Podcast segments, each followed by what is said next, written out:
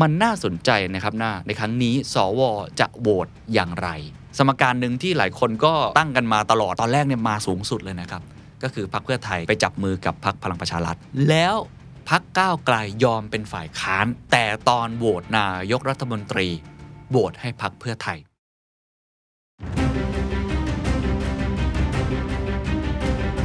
ทั้งนี้จะเป็นการแสดงเจตจำนงที่แท้จริงครับของประชาชนคนไทยว่า ต้องการให้ประเทศไทยเหมือนเดิม หรือเสียงของพวกเขาต้องการจะบอกว่า เขาอยากได้การเปลี่ยนแปลง ฉะนั้นจุดยืนต่างๆที่ออกมา มันคล้ายๆ จะเป็นสิ่งที่เขาให้สัญญากับประชาชนไว้ก่อนหน้านี้แล้ว เราก็ดูกันต่อได้ครับว่า สมการที่เกิดขึ้นตัวแปรต่างๆ มันน่าจะมีหน้าตาเป็นอย่างไร This is the Standard Podcast. The Secret Sauce. Executive Espresso สวัสดีครับ ผมเคนนักคริน และนี่คือ The Secret Sauce Executive Espresso สรุปความเคลื่อนไหวในโลกเศรษฐกิจธุรกิจแบบเข้มข้นเหมือนเอสเปรสโซให้ผู้บริหารอย่างคุณไม่พลาดประเด็นสำคัญ 3 สิ่งที่ต้องจับตาในช่วงหัวเรียวหัวต่อการเลือกตั้ง และเกมการจัดตั้งรัฐบาลหลังจากนี้มีกี่ซีนารีโอ คนที่คุณไปโหวตให้จะมีโอกาสเป็นนายกรัฐมนตรีจริงหรือไม่ ความเป็นไปได้ของหน้าตารัฐบาลมีกี่แบบบ้าง แน่นอนครับวันนี้ก็คงจะต้องมาชวนคุยกันอีกครั้ง เพราะว่าวันที่ผมอัดนี่อยู่ในโค้งสุดท้ายแล้วจริง ๆ ของการเลือกตั้งทั่วไปประเทศไทยที่จะเกิดขึ้นในวันที่ 14 พฤษภาคมนี้นะครับ ในฐานะสื่อมวลชนที่ทำข่าวสารเรื่องนี้มาตลอด แล้วก็มีโอกาสได้สัมภาษณ์แคนดิเดตนายกรัฐมนตรี เกือบครบทุกคนจริง ๆ เนี่ย ต้องบอกว่าการเลือกตั้งครั้งนี้เป็นการชี้ชะตาอนาคตประเทศไทยจริง ๆ ครับ นั่นเป็นเหตุผลที่ทำให้ทางเดอะแซนด์ดตั้งชื่อแคมเปญว่า End Game ครับ คือเกมที่แพ้ไม่ได้ เพราะว่าครั้งนี้จะเป็นการแสดงเจตจำนงที่แท้จริงครับ ของประชาชนคนไทยกว่า 60-70 ล้านคน ว่าต้องการให้ประเทศไทยไปอย่างไรต่อ ต้องการให้ประเทศไทยเหมือนเดิม ก็คือเป็นอย่างที่พักร่วมรัฐบาลนั้น มีอำนาจอยู่ในตอนนี้ หรือเสียงของพวกเขาต้องการจะบอกว่าเขาอยากได้การเปลี่ยนแปลง อันนี้คือเจตจำนงที่ในคะแนนเนี่ยเราจะเห็นแน่นอน เพราะว่า 500 ที่นั่งจะเป็นตัวบอกนะครับ แต่ว่ามากไปกว่านั้นมันก็ไม่ได้จบแบบสวยหรูแบบนั้นนะครับว่า เจตจำนงของประชาชนเป็นแบบนั้น แล้วจะได้รัฐบาลเป็นหน้าตาแบบนั้น เพราะว่ามันมีเงื่อนไขหลายอย่าง โดยเฉพาะเรื่องของสวเนาะ แล้วก็จุดยืนต่างๆ วันนี้ก็เลยอยากจะมาไล่เรียงให้ฟังนะครับว่าเราต้องจับตาอะไรบ้าง และสิ่งที่มันจะเป็นไปได้มันจะมีอะไรบ้าง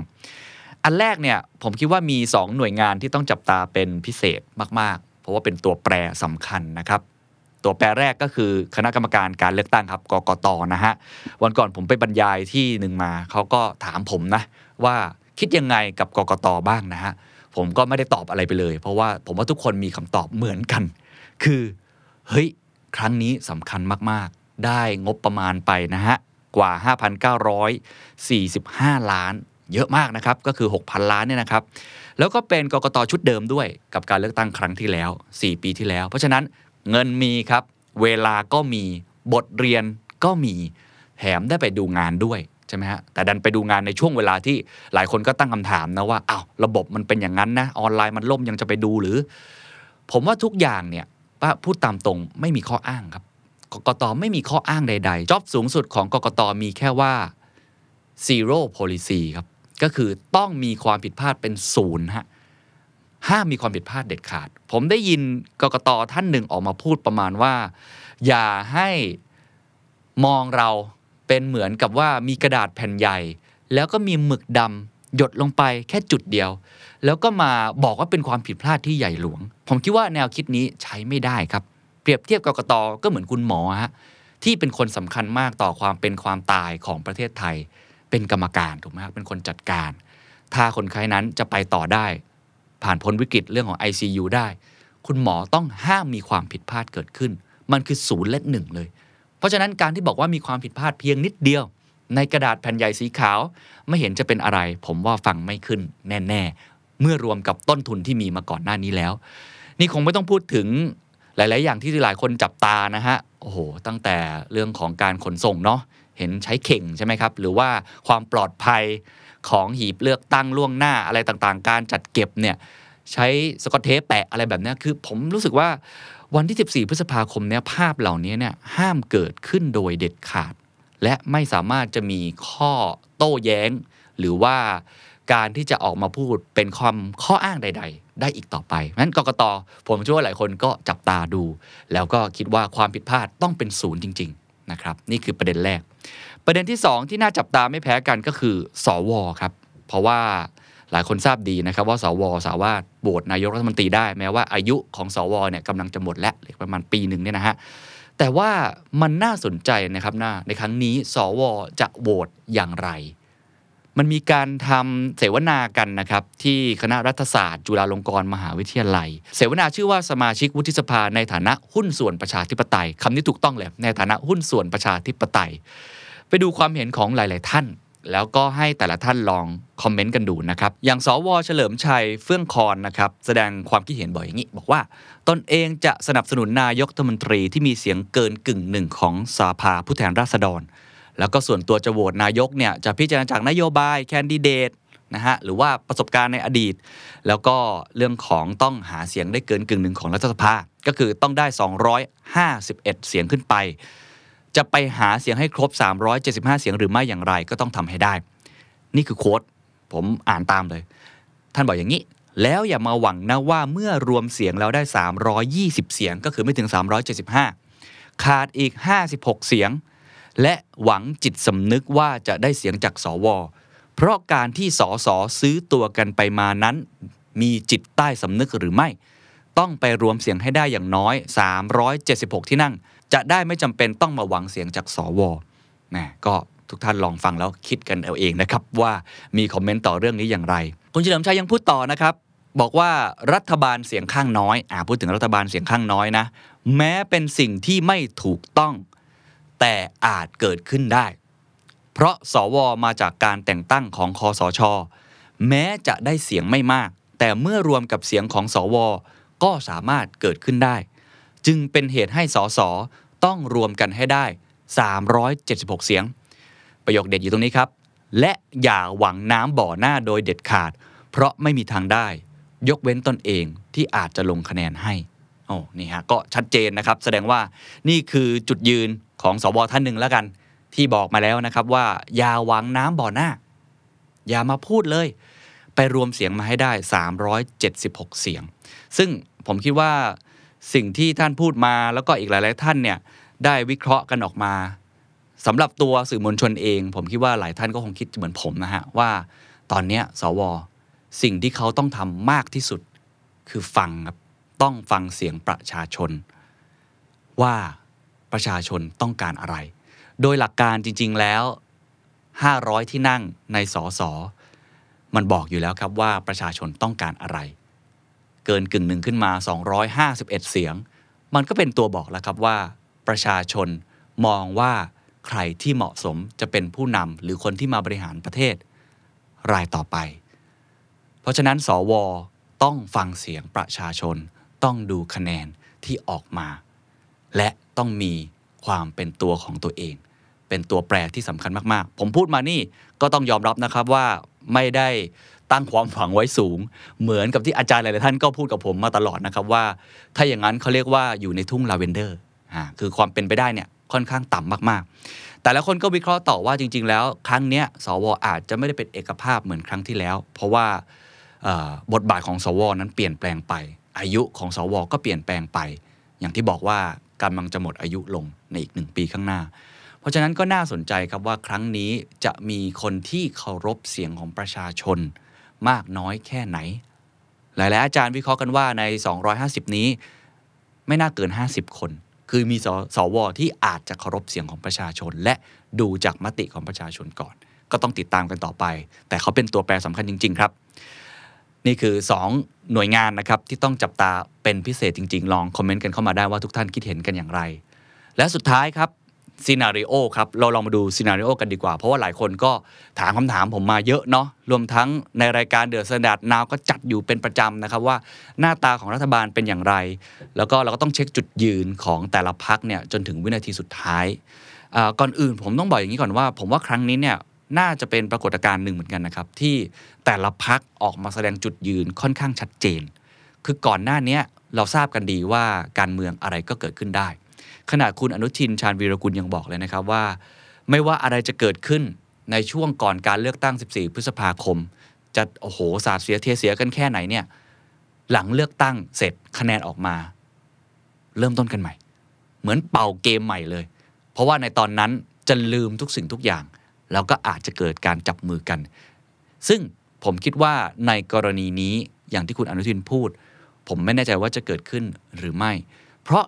ในการเลือกตั้งครั้งนี้ในการหาเสียงครั้งนี้ ผมคิดว่ามันมีการประกาศจุดยืน ความชัดเจนที่ออกมาเข้มข้นมากขึ้นเรื่อยๆ ตัวอย่างที่ชัดเจนที่สุดผมว่าคือพรรคเพื่อไทยครับ ก่อนหน้านี้ที่ผมมีโอกาสได้สัมภาษณ์คุณนุ้งอิงเองก็ตามทีเนี่ย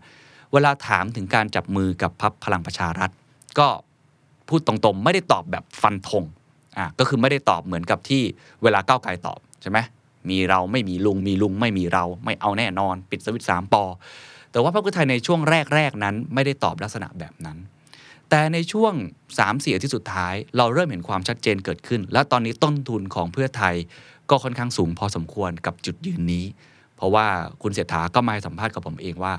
มีลุงไม่มีผมแน่นอน ไม่จับแน่นอน ในขณะเดียวกัน เราเห็นการดีเบตของพรรคเพื่อไทยจะเป็นตัวแทน จะเป็นหมอเลียบจะเป็นใครก็ตามที ก็พูดชัดเจนมากขึ้นแล้วในตอนนี้ว่าเขาไม่เอาด้วย ฉะนั้นจุดยืนต่างๆที่ออกมา มันคล้ายๆจะเป็นสิ่งที่เขาให้สัญญากับประชาชนไว้ก่อนหน้านี้แล้ว เราก็ดูกันต่อได้ครับว่าสมการที่เกิดขึ้นตัวแปรต่างๆ มันน่าจะมีหน้าตาเป็นอย่างไร อันนี้ผมขออนุญาตอ้างอิงจากศาสตราจารย์ดรสิริพรรณนกสวนสวัสดีนะครับ scenario แรกก่อน scenario แรก ต้องยอมรับว่าตอนนี้เนี่ยถ้าดูจากคะแนนโพลดูจากกระแสทุกอย่างเนี่ยฝั่งที่เป็นเรียกว่าเสรีนิยมละกัน หรือว่าฝั่งที่เป็นพรรคฝ่ายค้านในตอนนี้ ค่อนข้างมีโอกาสนะที่จะได้คะแนนมากกว่าอยู่แล้ว จากคะแนนทั้งหมดที่ออกมานะครับ อันนี้ก็ชัดเจนอาจารย์สิริพรรณก็วิเคราะห์เหมือนกันนะครับว่าใน 4 ปีที่แล้วเนี่ยถ้าเราดูแค่คะแนนเสียงนะก็คือดูแค่ popular vote เนี่ยรวมเสียงออกมาทั้งหมดจากพรรคพลังประชารัฐในตอนนั้น ถ้าจะไม่ผิดผมว่าประมาณ 14 ล้านเสียงที่ออกมา ในขณะที่ถ้ารวมเสียงพักเพื่อไทย หรือว่าพักอนาคตใหม่ในเวลานั้น แล้วก็พักฝั่งที่ประกาศตนว่าเป็นเอ่อเสรีนิยมเนี่ยนะฮะหรือประชาพักประชาธิปไตยเนี่ยนะฮะก็อยู่ใกล้ ๆ กันครับ ประมาณ 14 ล้าน คือใกล้กันมากในตอนนั้น นั่นหมายความว่า ถ้าลองมองด้วยกรอบของอนุรักษ์นิยมกับเสรีนิยมเนี่ยหรือว่าคนที่อยากเปลี่ยนแปลงกับอยากอยู่เหมือนเดิมเนี่ยในตอนนั้นเนี่ย มันจำนวนมันมันใกล้กันมากนะแต่ตอนนั้นก็ต้องยอมรับว่าพอมีสวมา มีส่วนก็ทำให้การจัดตั้งรัฐบาลก็เลยเอามาเป็นสมการแบบนั้นนะครับ แต่ในวันนี้เนี่ยถ้าเราลองดูโพลต่างๆ และลองดูกระแส รวมทั้งเราเห็น New Voter 4ปีเนี่ยมีจำนวนเพิ่มขึ้นมหาศาลเหมือนกันนะครับ เข้ามาเนี่ยมันเห็นชัดเจนเลยนะครับว่าตอนนี้ถ้าดูกระแสของสังคมไทยเนี่ยมันเริ่มเคลื่อนไปทางเสรีนิยมมากขึ้น ก็คือจำนวนของอนุรักษ์นิยมเนี่ยมีลดลง นะคือคนมองอยากเปลี่ยนแปลงเนี่ยมีมากขึ้น อันนี้คือจากผลโพลที่ออกมา ก็ต้องลองดูกันต่อไปว่าคะแนนออกจะมาเป็นยังไง แต่ว่าซีนารีโอแรกก็คือแบบนี้เลยครับ ว่าถ้าออกมาแล้ว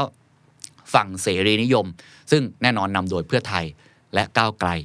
รวมกันออกมาเพื่อไทยแลนด์สไลด์ก้าวไกลได้เยอะเกินร้อยอย่างที่เขาอยากจะได้เนี่ยนะฮะเยอะมากๆ และไปรวมเสียงอีกเล็กน้อยอ่าพักอื่นๆที่ อยู่ในอุดมการเดียวกันอยู่แล้วไทยสร้างไทยเสรีรวมไทย ออกมาได้เกิน 376 จากสมการ 750 ก็คือสสบวกสวอันนี้ก็ต้องบอกว่าถ้าเป็นฝั่งเสรีนิยมก็ได้ตามที่เขาฝันไว้เลย ก็คือถล่มทลายไม่มีปัญหาใดๆนะฮะเพราะว่าปิดสวิตช์สวโดยชัดเจนอย่างที่คุณเฉลิมชัยสวเมื่อกี้ก็บอกว่าก็รวมให้ได้เท่านี้ก็จบแล้ว นี่คืออันแรกซึ่งก็ต้องบอกว่าความเป็นไปได้ ก็ ไม่แน่เหมือนกันนะความเป็นไปได้ไม่แน่เหมือนกันต้องรอดูวันนั้นนะครับ นี่คืออันแรก อันที่สองครับ อันที่สองก็คือไม่ถึงกับแลนสไลด์ถล่มทลาย ในขณะเดียวกันก้าวไกลเองก็อาจจะได้คะแนนไม่เยอะอย่างที่หวังไว้ ออกมาเนี่ยได้ประมาณอาจจะเกิน 250 ที่นั่งก็จริง แต่ว่าไม่ถึงขั้นที่มันเป็นเอกฉันรวมเสียงมาเท่าไหร่เนี่ยไม่เกิน 376 หรือว่าไม่ได้ปริ่มขนาดนั้น จนกระทั่ง สวบางคนอาจจะเหมือนกับเห็นปริ่มมาก แล้วก็อาจจะวกยกมือให้นี่ก็ไม่รู้เหมือนกันฮะแต่เราจะเห็นว่าชัดเจนแบบนี้ถ้าเกิดว่าไม่ถึงขั้นนั้น ก็ต้องไปเอาเสียงสวมาถูกไหมฮะซึ่งอาจารย์สิริพันธ์ก็บอกเองว่า กรณีนี้ค่อนข้างยากนะเพราะว่าสวเนี่ยไม่น่าจะโหวตให้นะอันนี้ก็เป็นซีนารโอที่ 2 ที่ต้องรอดูว่ามีความเป็นไปได้มากน้อยแค่ไหนนะครับซีนารโอที่ 3 ครับ อ่าอันนี้ก็น่าสนใจฮะอันนี้คือเป็นกรณีที่ถ้าเกิดว่าฝ่ายค้านเดิมก็คือเพื่อไทยก้าวไกล แล้วก็พรรคที่ร่วมอุดมการเหมือนกันเนี่ยได้ประมาณ 300 ก็คือได้ไม่ได้เยอะมากนะฮะนั่นหมายความว่าฝั่งรัฐบาลครับก็จะได้คะแนนประมาณ 200 ที่นั่งอะ200 ที่นั่ง เมื่อกี้ 300 แล้วนี่ 200 มีโอกาสจะเกิดสิ่งที่เรียกว่ารัฐบาลเสียงข้างน้อยเกิดขึ้น ท่านสวเมื่อกี้ก็บอกว่ามีโอกาสเกิดขึ้นได้ ไหมฮะแล้วก็จริงๆคุณวิษณุเครืองามก็ได้ออกมาให้สัมภาษณ์เหมือนกันนะ ว่ามีความเป็นไปได้ แม้ว่าจริง ๆ แล้วถ้าเราไปดูดีเบตอะไรต่างๆ เนี่ยหลายคนไม่เห็นด้วยกับรัฐบาลเสียงข้างน้อย วันก่อนผมได้ดูดีเบตของคุณสรยุทธ์นะครับ ที่ถามคุณชัยวุฒิเรื่องนี้เหมือนกัน ว่ามีโอกาสเกิดขึ้นไหมอะไรแบบนี้ ถ้าเราดูท่าทีของคุณชัยวุฒิจากพรรคพลังประชารัฐก็จะเห็นได้ชัดเจนว่าเขาไม่ได้ตอบเขาบอกว่าตอบไม่ได้ ดูคะแนน ถามกี่ครั้งก็บอกว่าตอบไม่ได้ดูคะแนน เช่นเดียวกันคุณจุติไกรเลิกนะก็พูดเหมือนกันนะครับจากพรรครวมไทยสร้างชาติ ก็บอกว่า ทุกคนเนี่ยตอนนี้ฝันกันหมดแหละอยากได้คะแนนนู้นคะแนนนี้สุดท้ายเนี่ยเจอคะแนนเดี๋ยวก็ตื่นเองพูดง่ายคือเขาไม่ตอบนะแต่ว่าความเป็นไปได้ของรัฐบาลเสียงข้างน้อย ถ้ามองดูแล้วนะครับฝั่งพรรคร่วมรัฐบาลในตอนนี้ หรืออนุรักษนิยมในตอนนี้เขาก็มองอยู่ว่ามีโอกาสที่จะเป็นไปได้ แต่ว่า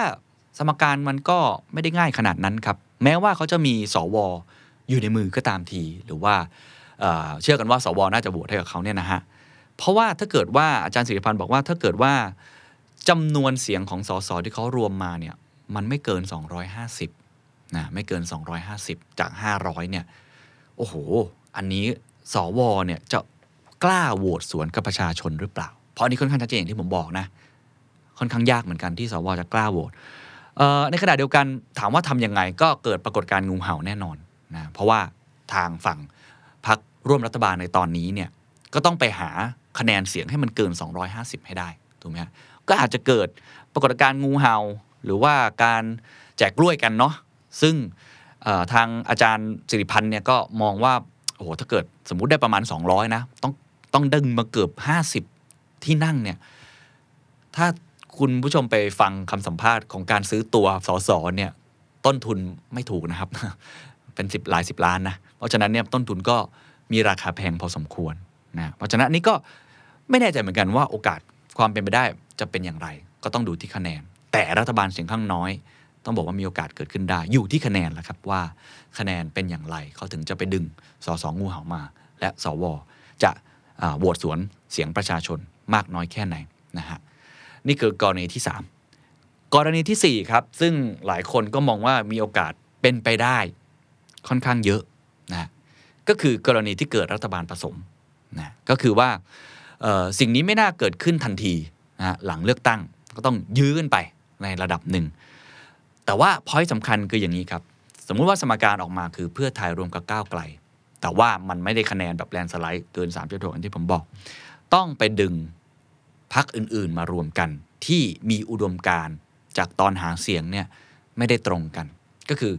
ดึงพักฝ่ายร่วมรัฐบาลในตอนนี้นี่แหละ ซึ่งหลักๆ ที่เราเห็นอยู่ก็สี่พักในตอนนี้ใช่ไหมฮะรวมไทยสร้างชาติ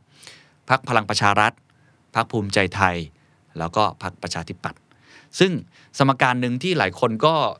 ตั้งกันมาตลอดนะว่าโอกาสเป็นไปได้ตอนแรกเนี่ยมาสูงสุดเลยนะครับ ก็คือพักเพื่อไทยก็ไปจับมือกับพักพลังประชารัฐใช่ไหมของลุงป้อม แล้วก็สวโหวตให้ แล้วก็ยกลุงป้อมเนี่ยหรือว่าคุณประวิทย์เนี่ยเป็นนายกรัฐมนตรีตอนแรกสมการเนี้ยมีความเป็นไปได้ค่อนข้างมาก แต่ว่าพออย่างที่ผมบอกอะการหาเสียงมันเคลื่อนไปเรื่อยๆเคลื่อนไปเรื่อยๆเนี่ยตอนนี้พรรคเพื่อไทยออกมาประกาศค่อนข้างชัดเจนนะว่านายกต้องมาจากพรรคเพื่อไทยเท่านั้น นายกต้องมาจากพรรคเพื่อไทยเท่านั้น ไม่เอาพรรคอื่น ไม่ยอมยกตำแหน่งนายกรัฐมนตรี ให้กับพลเอกประยุทธ์ หรือพลเอกประวิตยอย่างแน่นอน เพราะฉะนั้นอะอันนี้สมการนี้ไม่แน่ใจเหมือนกันว่าพรรคเพื่อไทยจะกล้าทำหรือไม่ เพราะต้นทุนของพรรคเพื่อไทยในการเลือกตั้งครั้งหน้าจะลำบากมาก เพราะต้องบอกว่าคุณค่าอุดมการประชาธิปไตยของพรรคเพื่อไทยนี่คือคุณค่าหลักที่ตอนนี้คนนะให้ความสำคัญมาก ถ้าเกิดทำแบบนี้ไม่แน่ใจเหมือนกัน หรืออีกกรณีหนึ่งก็อาจจะจับมือกับพรรคพลังชารัฐเช่นเดิมนะฮะแต่ว่านายกนายกเป็นของพรรคเพื่อไทยเหมือนเดิม จะเป็นคุณเศรษฐาคุณนุ้งอิงก็แล้วแต่ แต่ว่าทางคุณประวิทย์เนี่ยได้ตำแหน่งได้ร่วมรัฐบาลไปด้วย ก็อันนี้ก็มีความเป็นไปได้ แต่ก็เช่นเดียวกันครับ ผมไม่แน่ใจว่าคนที่เลือกพรรคเพื่อไทยไป จะคิดเห็นอย่างไรที่ไปจับมือนะกับพรรคที่เขารู้สึกว่าเป็นพรรคที่สืบทอดเผด็จการออกมา ก็อาจจะเกิดเอ่อเสียงคัดค้านแล้วก็ต้นทุนของพรรคเพื่อไทยนั้นค่อนข้างสูงเลยทีเดียว แต่มันยังมีอีก สมการหนึ่งครับที่ก็มีคนพูดเหมือนกันในรัฐบาลผสมอันนี้นะฮะก็คือพรรคเพื่อไทยเนี่ยไม่ได้จับมือกับพรรคก้าวไกลอ่าไม่ได้จับมือกับพรรคก้าวไกล ไปจับมือกับเมื่อกี้ที่ผมบอกเนี่ยพรรครวมไทยสร้างชาติพลังชารัฐรวมใจหรืออะไรก็แล้วแต่เนี่ยแล้วพรรคก้าวไกลยอมเป็นฝ่ายค้าน แต่ตอนโหวตนายกรัฐมนตรีโหวตให้พรรคเพื่อไทย ถ้าใครฟังดีเบตในระยะหลังๆครับ เราจะเห็นเลยว่าพรรคเพื่อไทยพูดเรื่องนี้ พอสมควรล่าสุดหมอเลียบก็พูดเรื่องนี้ครับเขาบอกว่าเขาเชื่อว่าพรรคก้าวไกลจะยอมยกมือให้กับเขา ให้เป็นนายกรัฐมนตรี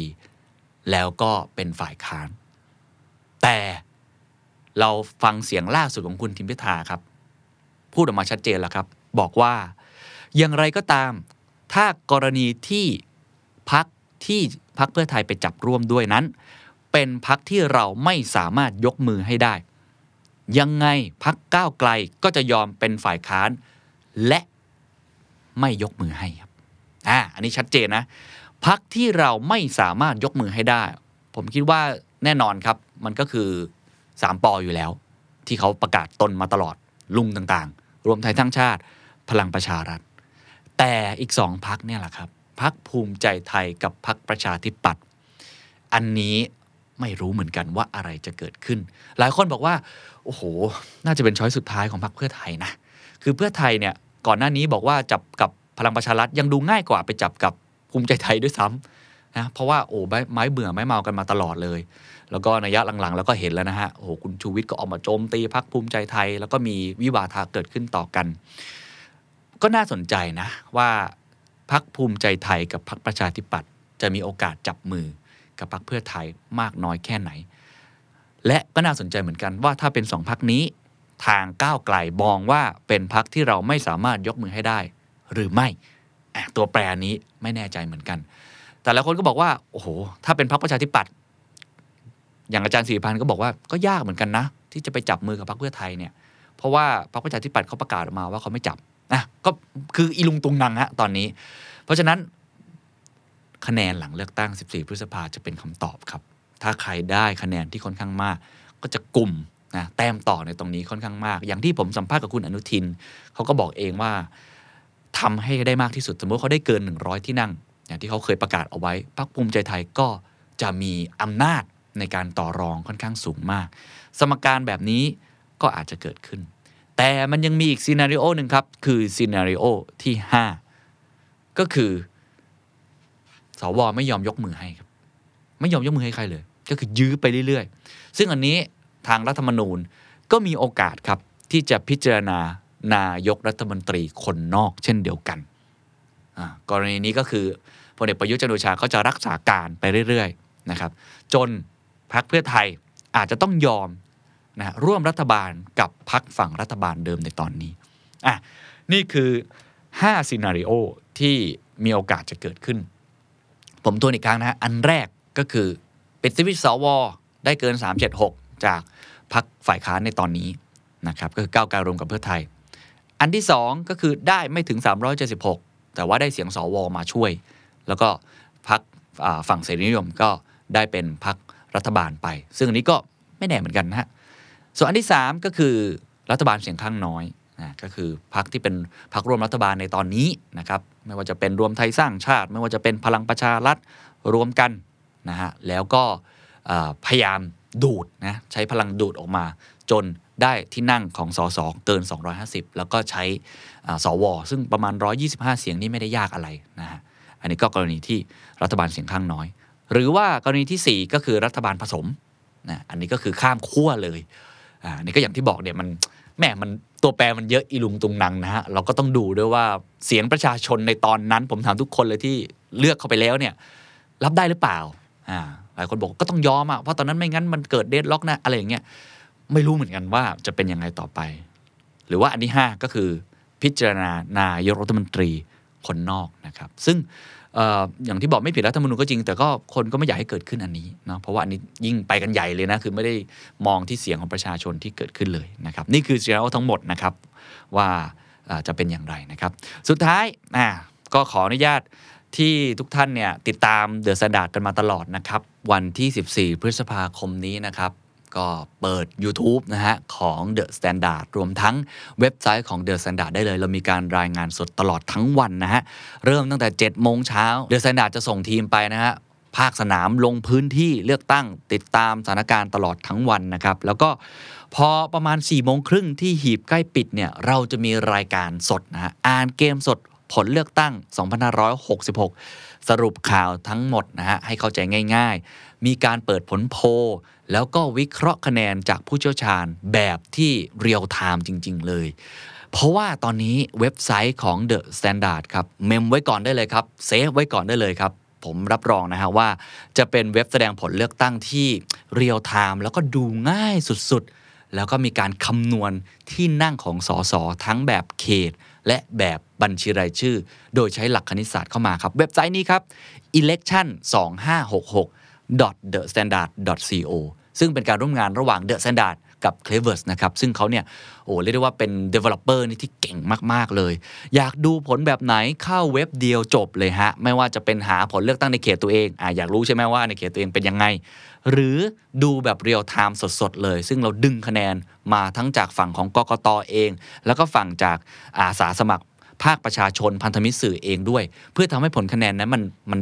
แน่นอนที่สุดอะ เราดูได้หมดเลยนะครับ ไม่ว่าจะเป็นคะแนนเลือกตั้งสสเขตพักไหนนำพักไหนตาม และที่สำคัญก็คือถ้าเกิดอยากดูเป็นจำนวนที่นั่งใน 500 ที่นั่งเนี่ย ผมต้องบอกเลยว่าทาง c l e v e r เนี่ยเขาเก่งมาก เขาใช้ระบบคณิตศาสตร์ในการคำนวณ เช่น สสเขต ถ้าเกิดว่าเห็นว่าอ่อพรรคไหนเนี่ยมีโอกาสชนะสูงมากๆ แล้วก็มันทิ้งห่างระดับหนึ่ง ไม่ต้องนับจบครับ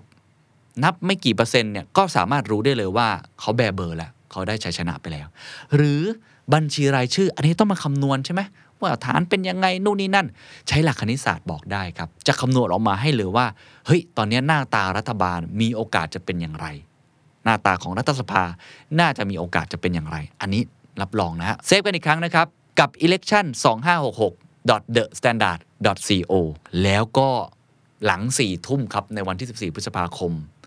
รายการ The Power Game ครับ ที่ทุกท่านติดตามอยู่แล้ว จะมี The Power Game Special ฮะพี่ตุ้มสรกรอดุลยานนท์จะมาวิเคราะห์กับคุณออฟแล้วก็คุณเอก ดูหน้าตารัฐบาลความเป็นไปได้ สิ่งที่ต้องจับตา